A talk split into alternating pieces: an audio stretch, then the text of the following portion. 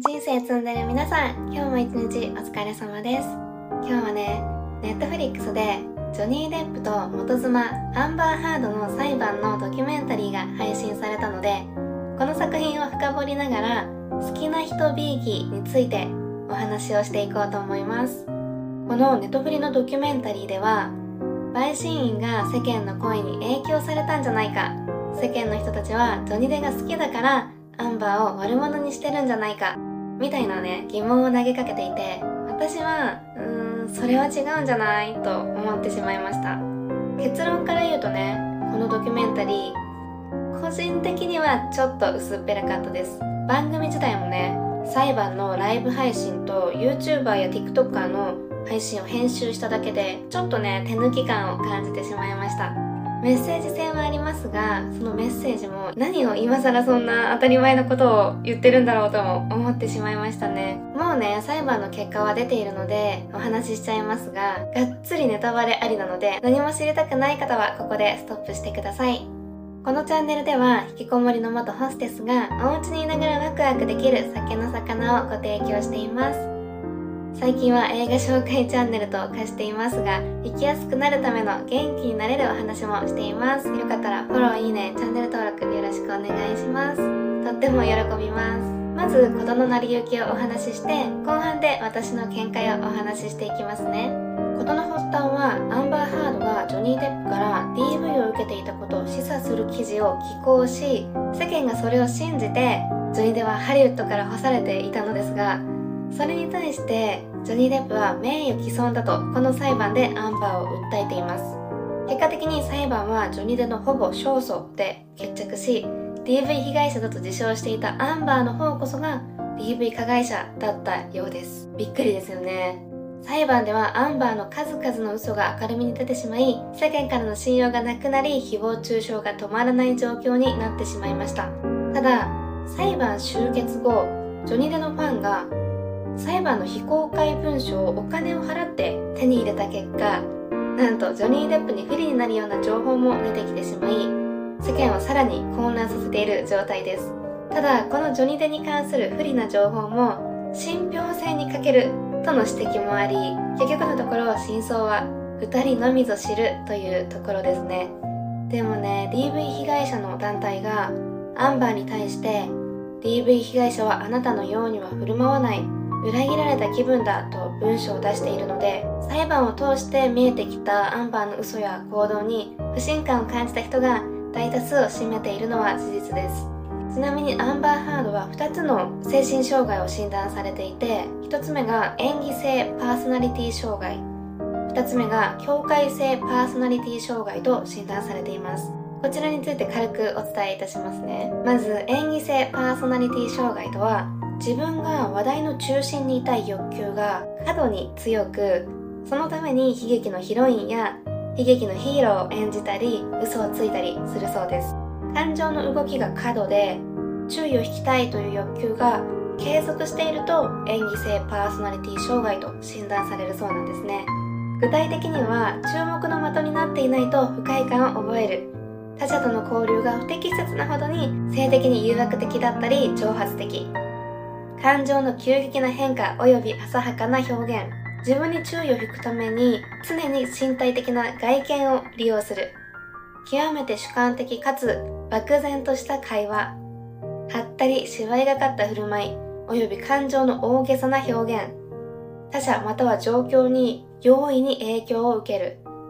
人間関係を実際より親密なものとして解釈する。この中から5つ以上で演技性パーソナリティ障害と診断されるそうです。うん私も性的なことは嫌いじゃないんですけど演技性パーソナリティ障害の人はもうね区別がないみたいなんですよね。興味もない人に性的に見られたらちょっと気持ち悪いじゃないですか。でも演技性パーソナリティ障害の場合病院の先生とかそういう意味ね性的な対象にならない人にも誘惑しがちなんですって。ロマンチックな禁断の恋みたいな感じではなくて好みでない人からでも注目されたいみたい。演技性パーソナリティ障害だったのかは分かりませんが虚言癖の人と関わらざるを得なかった時期がありましてこれね本当にねストレスでした。あることないこと周りに引き込まれるからただただ面倒くさかったんですよね。しかもね彼女に悪気がないんですよ。だから責めたりもできないの。だから嘘をついてる感じじゃなくてそもそも多分彼女の中では嘘ですらないんですよね。だから周りも騙されちゃうし騙してるつもりも悪気もないの本人には。もう困っちゃわない。しかもね私を貶めるような嘘とかではないんですよ。本当にちっちゃいね。ミオって韓国語喋れるんだよとか。全然喋れないのにアニュハセヨサランヘヨくらいしかわからないのになんかいつの間にか私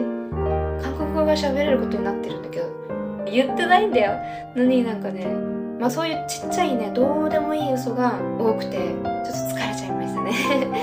続いて境界性パーソナリティ障害は孤独が怖いから相手から見捨てられることを極度に恐れ見捨てられることを避けるために頑張りすぎちゃうそうです。症状は対人関係やアイデンティティ感情に対してすごい不安定だったり衝動性がね持続的にあったりすると境界性パーソナリティ障害と診断されるそうです。具体的には見捨てられることかっこ実際のものまたは想像上のものを避けるために必死で努力をする。不安定で激しい人間関係を持ち相手の理想化と低評価の間を揺れ動く。不安定な自己像または自己感覚。自らに害を及ぼしうる。2つ以上の衝動性。例えば安全ではない性行為過食向こう水な運転など。続いて反復的な自殺行動自殺演技もしくは自殺の脅しまたは自傷行為。気分の急激な変化過去通常は数時間しか続かず数日以上続くことは稀。持続的な空虚感不適切な強い怒りまたは怒りのコントロールに関する問題。ストレスにより引き起こされる一時的な妄想性思考または重度の乖離症状。ちなみに乖離症状とは行動とか感情が自分じゃないみたいな自分から離れていってしまっているような感覚だそうです。たまに必要以上にすがってしまう人っていますよね。メンヘラちゃんっぽい感じかな。そんなこんなで実際にアンバーの主張と矛盾する証拠も出てきてしまい裁判を見ていた人たちもジョニー・デを擁護する声が大きかったのですが今回のネットフリックスのドキュメンタリーからは人は善悪や真実ではなく好きな人を支持する。世論が結果を左右する。こんなメッセージが見えてきました。これに関して私はいや当たり前でしょって思いましたね。正直。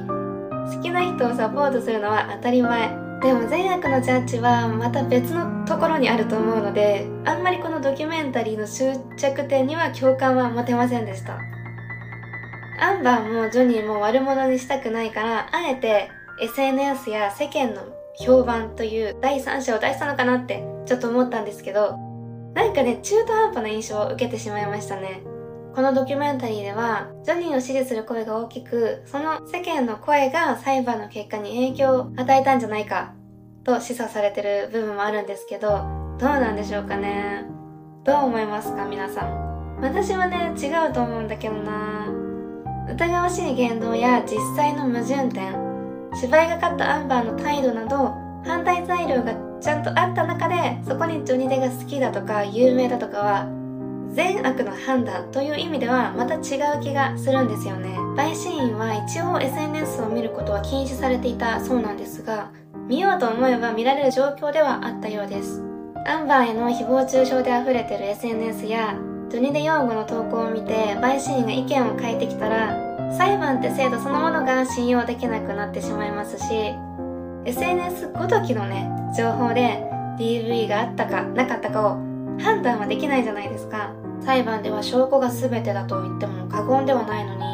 好きな人や好感を持てる対象をひいきするのは人間として当たり前なのでこれはねわかるんですけど裁判とさそれを自分のねバイアスを一緒にする人っているのかな？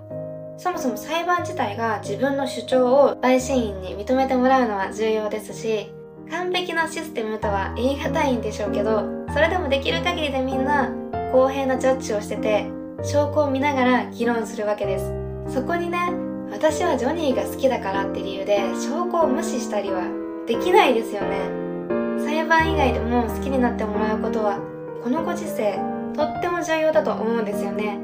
企業だって広告費をたくさん使って接触頻度を上げて好きになってもらう努力を頑張ってるわけです。このドキュメンタリーをね作ってるネットフリックスだって UNEXT や Hulu よりもネットフリを選んでもらえるようにあの手この手で消費者の好感度を上げてますよね。好きになってもらえたらどんな形にせよ利益につながるのは明白だからみんないろいろな方法で自分に利益がある人に対して自分を好きになってもらえるように努力をしているわけです。夜の世界だったら私は毎日まめに連絡したりお客さんのことを覚えてられるようにノートにねその日の会話とかそのお客さんの特徴とかもう話したこと全部書き留めたりあとねその人のね興味がありそうな話題を調べて楽しんでもらえるようなね LINE を心がけたりとか少しでも覚えてもらえるように好きになってもらえるように女の子たちは日々頑張っています。会社に所属してたら上司に好かれるように努力するでしょうしなんだかんだ言って人から好かれることは人生においてのメリットがかなりあります。だからさ人は好きな人を支持するって何を今更そんな当たり前のことを言ってるんだろうって思ってしまいましたね。人が好きな人を支持するのは当たり前です。私はジョニーデが好きなので純粋に裁判に勝ってくれたのは嬉しいですし世間のね彼を見る目が DV 加害者から才能あるハリウッド俳優に戻ってくれたらすごく嬉しいです。彼の作品が好きなのでね。ただね好きだから善悪のジャッジが緩むかというとそうではないです。一部の過激なファンはそうかもしれませんが洗脳とかされていない限りどんなに好きでも善悪のジャッジはできると思うんですよね。証拠を見てこの人矛盾してるな言ってることおかしいなって普通に教養のある大人ならわかるじゃないですか。好きでも嫌いでもね。ちょっとここで私の親友ちゃん2人の名言をご紹介させてください。まず1人目。もしミオが人を殺したとしたら私はミオが何の理由もなくそういうことをする人じゃないって分かってるからなんか相当しんどいことがあったんだろうなって思うよだから責めないしそばにいるよこれ善悪や正しさとは全く別の話じゃないですかもし私が世間から悪とされていることをしたら、私のことを知らない人は、私のことを非難して悪者として誹謗中傷してくるんだと思います。でも私のことを好きな人はそばにいてくれますよね。逆もまたしかりです。この私の親友ちゃんが何か悪いことをしても私は彼女を責めないと思います。じゃあ好きだったら何をしてもいいのかというともちろんそれは違う。この話をしていた時にもう一人の親友ちゃんがね、いや怒るわ何してんだよって言うよ。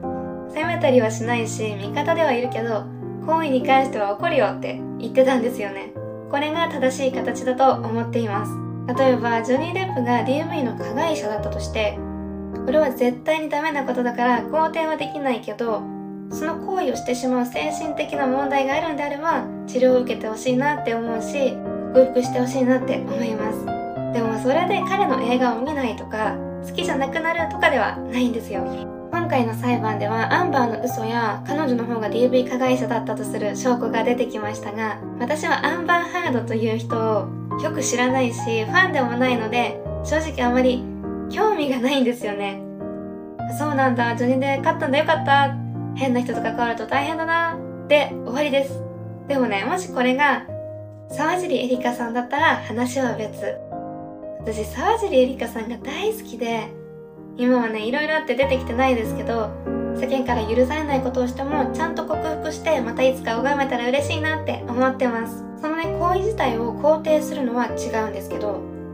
裁くのは私たちではなくて専門の人たちがいますし身近な人や好きな人をサポートしたり好きな人の幸せを願うのは当たり前でしょって思うんですよ。以前アメリカのシリアルキラージェフリー・ダーマーの動画でもお話ししましたが彼は絶対に絶対に許されないことをしてるんですけど彼のお父様はいつまでも父親で彼のことを愛してるんですよね。これもねドキュメンタリー調のドラマなんですけどこのドラマは犯罪者が好きな方でしたらとってもおすすめです。没入できるし被害者遺族加害者加害者の家族の視点が描かれていてとっても考えさせられます。どんなに自分の子を愛していても自分の子供がもう世間からね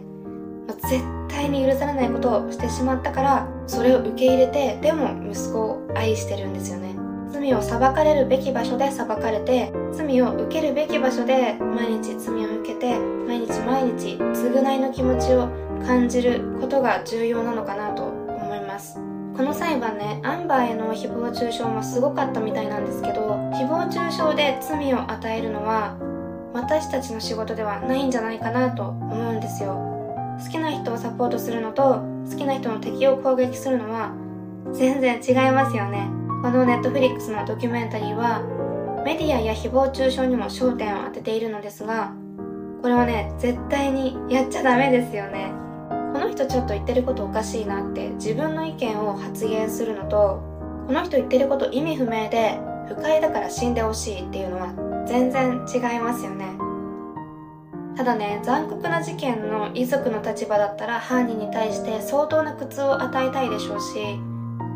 死んでほしいっていう感情も理解できるので一概には言えませんけどね。自分の大切な人にひどいことをされたら一生許せないし